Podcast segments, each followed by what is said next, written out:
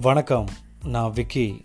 வாழ்க்கையின் சிறந்த நெறிமுறைகளை சிறந்த கதையால் கற்றுக்கொள்ளலாம்.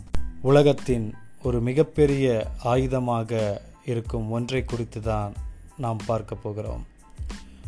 ஒரு மிகப்பெரிய காட்டில் மூன்று பசுக்கள் வாழ்ந்து கொண்டு இருந்தன. பசும்புல் மேய்ச்சலுள்ள இடத்திலே அவைகள் தங்கி இலைப்பாரிக்கொண்டும் தண்ணீரை அறிந்து கொண்டும் வாழ்ந்து கொண்டிருந்தன. அப்பொழுது அங்கு வந்த ஒரு சிங்கம் அந்த மூன்று பசுக்களையும் பார்த்து கொண்டே இருந்தது. எப்படியாவது இந்த பசுக்களை நாம் அடித்து சாப்பிட வேண்டும் என்ற எண்ணத்தில் காத்து கொண்டே இருந்தது.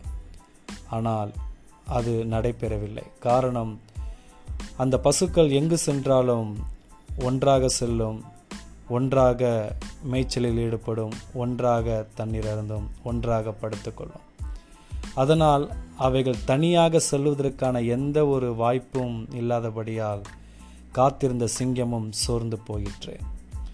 ஒரு நாள் சிங்கத்திற்கு ஒரு யோசனை தோன்றி அந்த பசுக்களிடம் இந்த சிங்கம் சென்று நான் இந்த காட்டிற்கு புதிதான ஒரு நபர். என்னையும் உங்களுடைய கூட்டத்தில் நண்பனாக ஏற்றுக்கொள்வீர்களா? என்று நயவஞ்சகமாக பசுக்களிடம் அது பேசியது.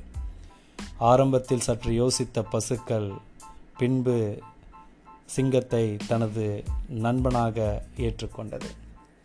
காலம் சென்றது பசுக்களுக்கு நம்பிக்கை ஊட்டும் விதமாக சிங்கமும் வாழ்ந்து வந்தது.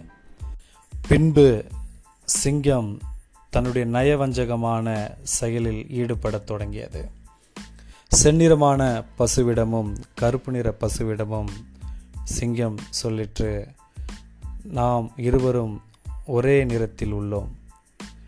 நீ கொஞ்சம் வித்தியாசமான நிறத்தில் இருந்தாலும் நாம் எல்லாம் ஒற்றுமையில் தான் உள்ளோம். ஆனால் இந்த வெள்ளை பசு சற்று வித்தியாசமாக உள்ளது. நிறத்தில். அது வரும் நாட்களில் பிரச்சனையாக முடியவும் அது வாய்ப்பாக உள்ளது.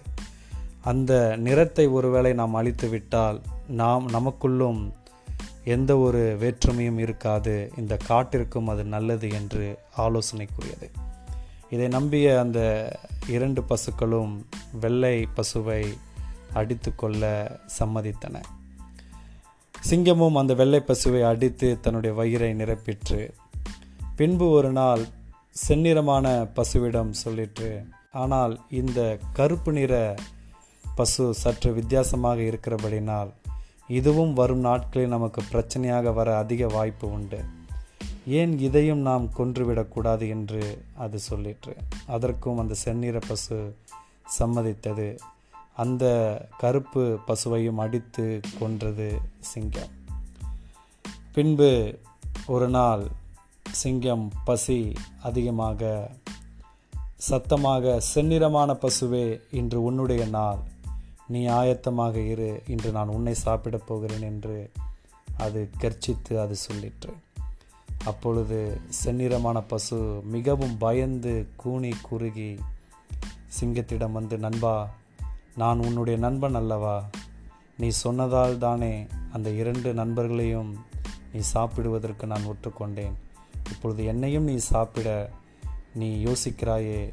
என்று அது பேசியது. ஆனால் சிங்கம் அதை ஏற்றுக்கொள்ளவில்லை. சிங்கம் சொல்லிற்று பைத்தியக்கார பசுவே சிங்கமும் பசுவும் எந்த காலத்தில் நண்பர்களாக இருந்தனர் என்று சொல்லி அந்த செந்நிறமான பசுவை அடித்து கொன்றது சிங்கம். சாப்பிட்ட பிற்பாடு அடுத்த காட்டை நோக்கி சிங்கம் சென்றது. பசுக்கள் ஒன்றாய் இருக்கும் வரை எந்த விதத்திலும் எதிரி அவர்களை அழிக்க முற்படவில்லை. குடும்பத்திலும் சரி இனத்திலும் சரி தேசத்திலும் சரி ஒற்றுமையே ஒரு மிகப்பெரிய ஆயுதமாக உள்ளது. ஒற்றுமை இல்லாத எந்த குடும்பமும் ஒற்றுமை இல்லாத எந்த இனமும் தேசமும் வாழ்ந்து சரித்திரமே இல்லை.